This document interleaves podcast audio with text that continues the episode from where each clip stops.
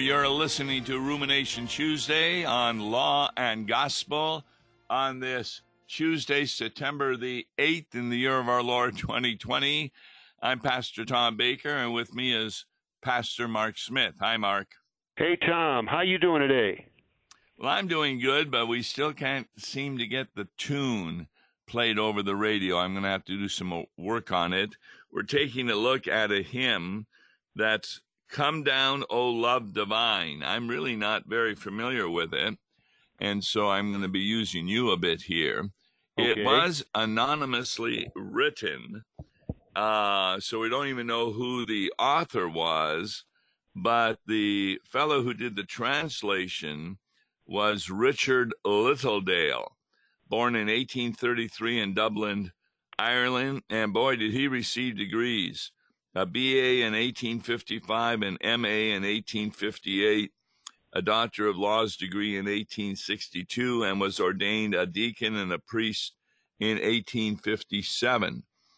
He was a good friend of John Mason Neale, and after Neale died, Littledale finished volumes two through four of Neale's commentary on the Psalms.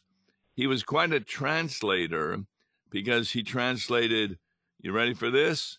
Yeah. From the Danish, the Swedish, the Greek, the Latin, the Syriac, the German, and the Italian. wow. Boy, multilingual. Yes. His interest was in Christian ritual and supported in some measure his concern for evangelizing the poor, uh, disadvantaged, and uneducated. Died on January the 11th, 1890 and so he was the uh, uh, translator. So you, when I talked to you earlier, you said you were somewhat familiar with this hymn. Well, I do remember the melody a little bit. I remember like the first, oh, the first couple, first line or so, and I, it's kind of a pretty one as I remember. I think it goes, "Come down, O love divine." Uh, I'm, that's about it. That's about all I know. But it's it's it's it's it's pretty. Yeah, I had a choir. It's a prayer from, for the Holy Spirit. I had a choir from the King's College, Cambridge, singing it. Mm-hmm. And it was really beautiful. I can hear it, but it won't come over the radio for some reason. So, without further ado, why don't we take a look at this hymn, Come Down, O Love Divine, if you would be so kind as to uh, read the first stanza. Yeah, it's a it's a prayer that God would uh, pour out His Holy Spirit all the more on us. Come down, O love divine, seek thou this soul of mine, and visit it with thine own ardor glowing. O Comforter, draw near, within my heart appear, and kindle it, thy holy flame bestowing. So that's the first stanza. It's uh, actually an Italian vernacular hymn of praise called a lauda. Have you ever heard of that? L A U D A. Well, that uh, that that means praise in in yes. the in the uh, Greek. They were simple songs, often anonymous, and um, the individual who we think did part of the writing of it, Bianco da Siena, he joined a community of unordained men devoted to preaching and works of mercy. And he has 92 of these that were finally published in 1851. And of course, they were translated by Richard Littledale. So, stanza one, you were quite right petitions the Holy Spirit to come down to inflame the soul with heavenly ardor. What's specific about stanza one you like? Well, it's kind of interesting. Uh, it would uh, somebody would have to believe, be a believer already, and already have the Holy Spirit within them in order to really pray that prayer. Yes, in fact, did you notice in our particular hymnal uh, the title at the top. Pentecost. Yes. The it's outpouring really a, of the Holy Spirit. Well said. Yeah. And um, So this is a hymn to the Holy Spirit. Uh, come down within my heart, appear, and kindle it, thy holy flame be showing. This reminds me of the words of David create in me a clean heart, O God, and renew a right spirit within me. Yes. And that came to fulfillment on the day of Pentecost. So this would be an appropriate hymn uh, for talking about the Holy Spirit. Now it's it's kind of interesting I was taking a look at the readings from Genesis 50, Romans 14, and Matthew 18. And um, I was having a little problem seeing where the Holy Spirit were in those. Did you get a chance to look at any of those readings? Well, let's see. Matthew 18 that uh, that talks about the uh, church discipline, and um, let's see Romans. What was the other 14. one? Romans 14. Yeah, I looked a little bit at Romans 14, and it, it talks about humility. You know, not, not judging, and that comes out in this hymn. Uh, not to be, uh, you know, uh, uh, my. It, it, talks about our vesture being humil- one of humility. Yes, um, not to pass judgment on right. other servants. It says this is interesting one person believes he may eat anything, while the weak person eats only vegetables. Let not the one who eats despise the one who abstains, and let the not the one who abstains pass judgment on the one who eats, for God has welcomed him. So that was kind of a controversy. Uh, do you have many members who are just vegetarians? Not that I know of. I've got some. I've got some relatives that are that are uh, what either vegans or ve- vegetarians, which you know I cannot understand. My dad w- was in, in federal meat inspection. He wouldn't have understood it either. You know, I mean, we we all love meat in our household, but uh, there are some people that just you know they they they won't eat anything that has a face on it. really? Yeah, I've heard that. I well, won't eat anything of... that has a face on it. When I look at a cabbage, sometimes I, I recognize somebody. so well, that, you know, I will say this. Uh, you know, I've seen I've seen some of these guys that go to extreme. Uh, I, I've also I, I've also known guys in the past. A, a, a friend of mine, a fellow football player in the past, he went pure vegetarian, and uh, what I've heard is he, he looks really good now. He he's thinned down and looks great. But I think you, you can take it to extreme. Have you ever heard of Kobe meat? It's a uh, with cows.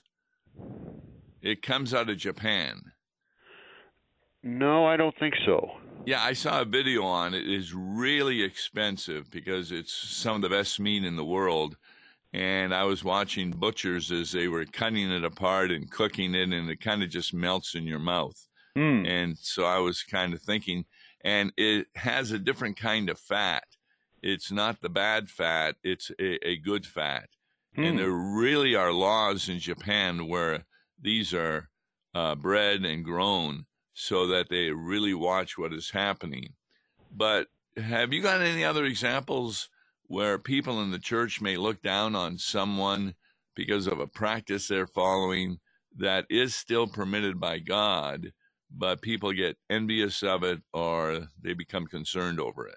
Hmm, I'm trying to think. Hmm, I don't know. We Lutherans, we Lutherans are, are pretty much look askance at at uh, legalistic practices. We, uh, you know, we if if something is adiaphora, we know about it usually. Um, Will you please explain adiaphora? Adiaphora is things that are neither commanded nor forbidden by the Scripture. And so the Scripture doesn't command you to drink alcoholic beverages, but it also right. doesn't restrict you right. if you don't do it to excess. Right, that's right. And there are actually Christian churches that do not permit the drinking of alcoholic beverages because they're afraid a person is going to become inebriated. Yeah, well, you know, um, the church that I was a pastor of for for many years, they did not. Uh, they made it a rule that there would be no alcohol other than the Lord's Supper. Of course, there would be no alcohol drunk on our pre- premises, and I don't know. It's it's a shame because I remember there was one family that wanted just just have a toast at a at a reception, and um, no, the rule was no alcoholic beverages on premises. And the reason being, we were always afraid of its abuse. People, you know, people drinking maybe out in the parking lot and having an accident, driving off, or something like that. But it, it is a shame that. Um, you know some churches make that rule but and some churches are i i also know of another church that had actually had a uh, an, what a, a license to sell alcohol so there's Yes. that extreme Right, exactly. Um, at the church I was at for 28 years, they were building another building, and the men were out there, and they had beer, and they had left the beer bottles, you know, around on the ground, and a neighbor saw that, and she was really upset with all the drinking. It really wasn't that much drinking, and that's why they made the rule that in church activities, alcoholic beverages wouldn't be served. yeah that's that's often what happens see And in, in order, now, now notice what Paul says that the one who's a vegetarian, who insists on being a vegetarian, is considered the weak Christian. What does Uh-huh. that mean?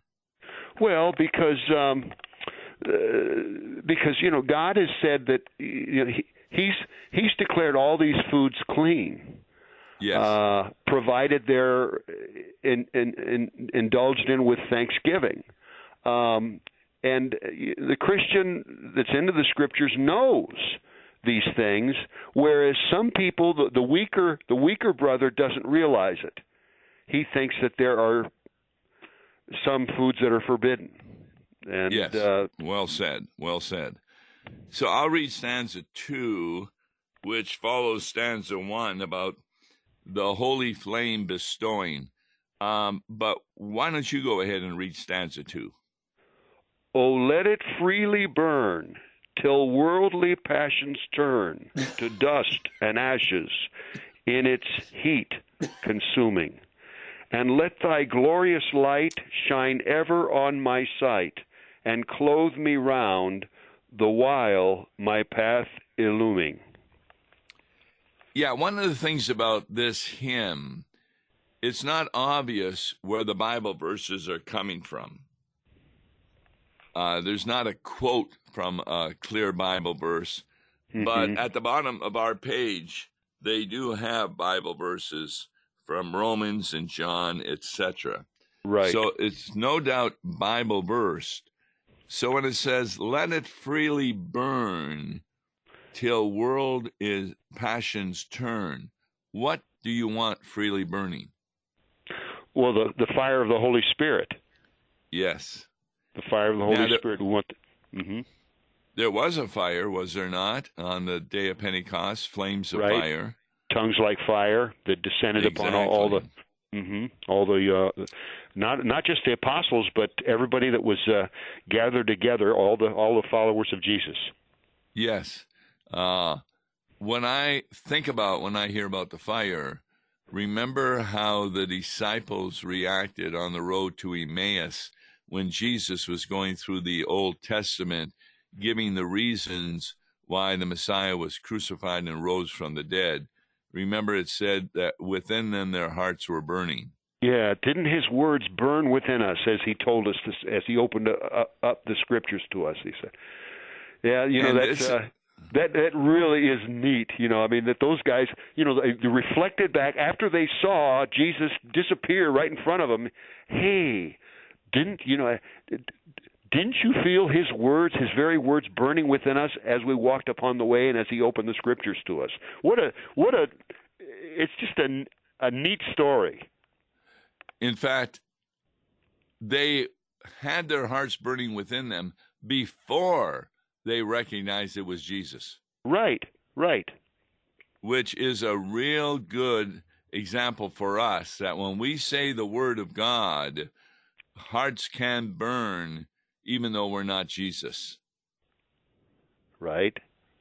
I mean, how many times have you forgiven the sins of someone who comes to you in repentance and their heart burns within them as upon the authority of Jesus you forgive their sins? Yes. And the very fact that they come in to talk to you, that they want that comfort, that they know they've done something wrong, and they want to hear God's word of assurance and comfort, that shows that the Holy Spirit is already burning within them. Yes, yes. In fact, um, CFW Walther makes a really good point. He says, if you're ever worried about whether or not you're repenting sufficiently, that is actually a sign that you are a Christian. That's right. Beca- because the non Christian couldn't care less. Exactly. So the stanza goes on Let thy glorious light shine ever on my sight. What does light refer to? Let's see. Let thy glorious light, the light of the Holy Spirit, the light of the light of the Word, the light of the gospel. Yeah, I would think that it could be a reference to Jesus.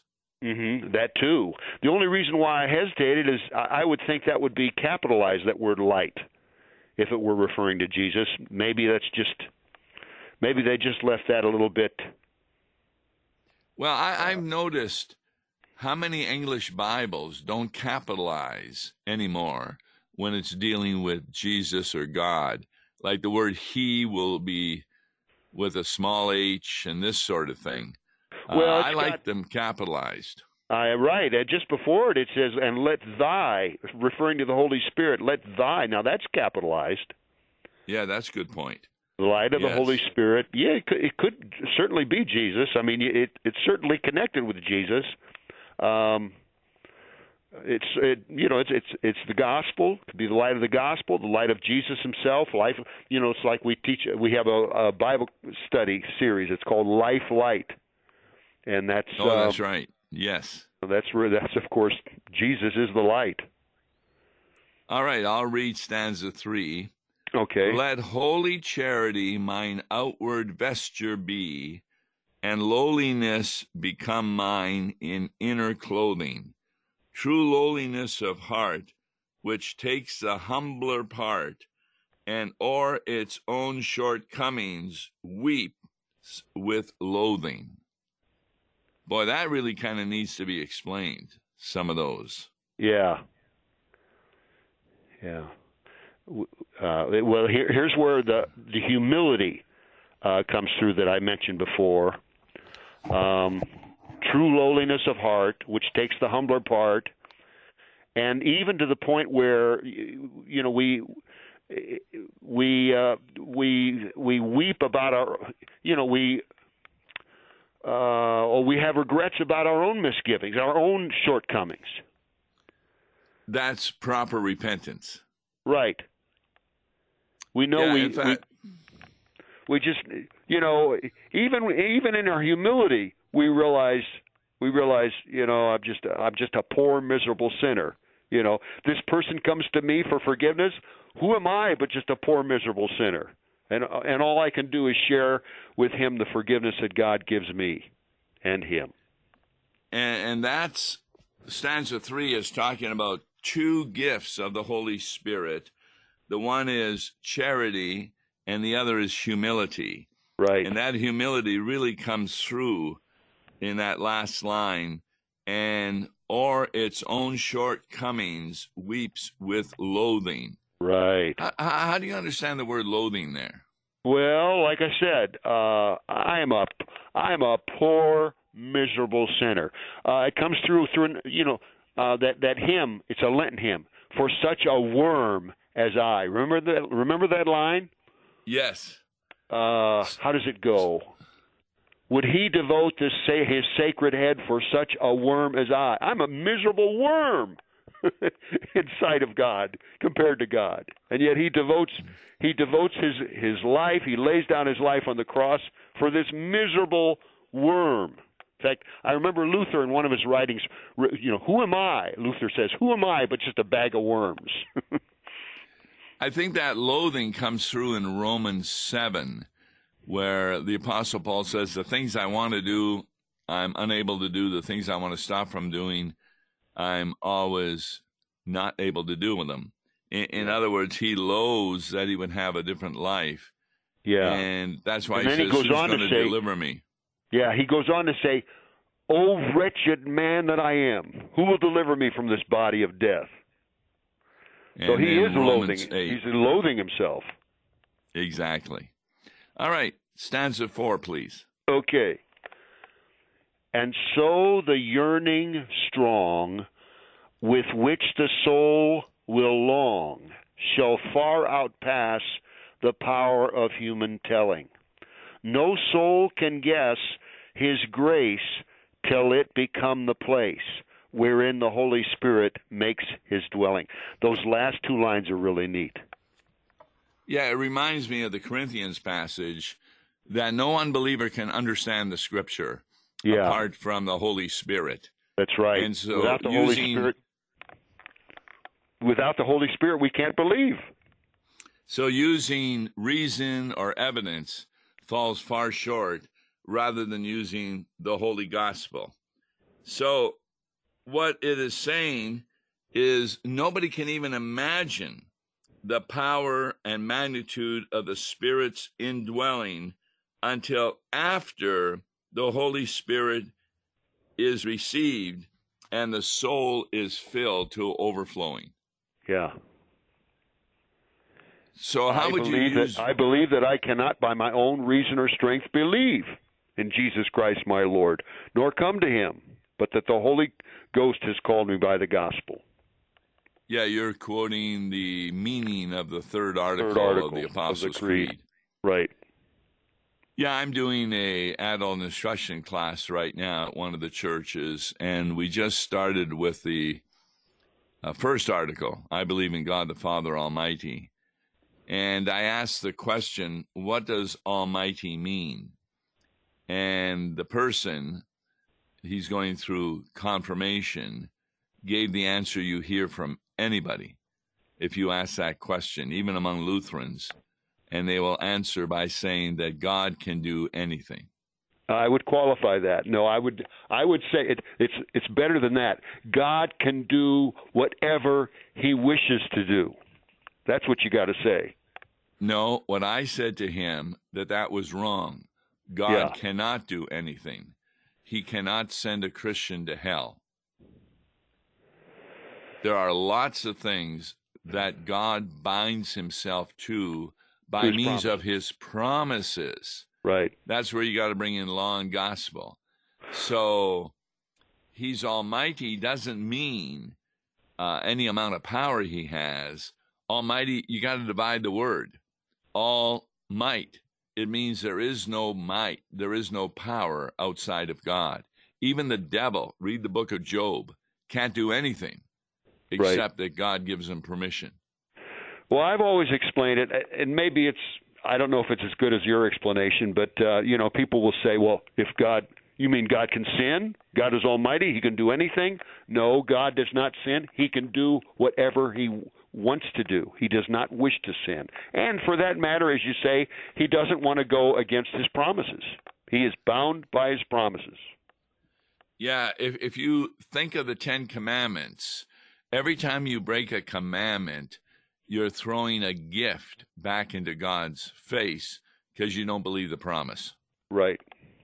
And that's really important that people understand the Ten Commandments aren't broken by disobedience as much as they're broken by unbelief. hmm Um, now, right now, you're retired, so you're not teaching any classes.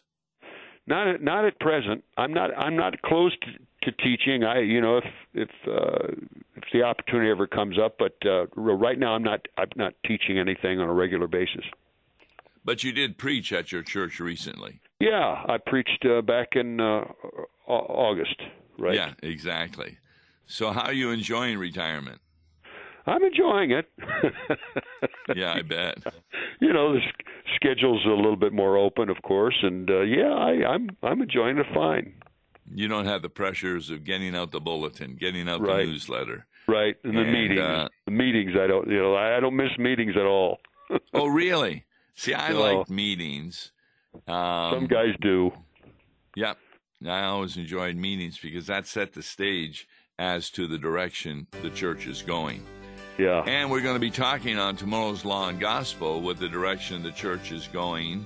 Once more, taking a look at CFW Walther's lectures on law and gospel. So I'm Tom Baker, and you listened also to Mark Smith. Join us tomorrow for Walther on law and gospel. Until then, God bless you.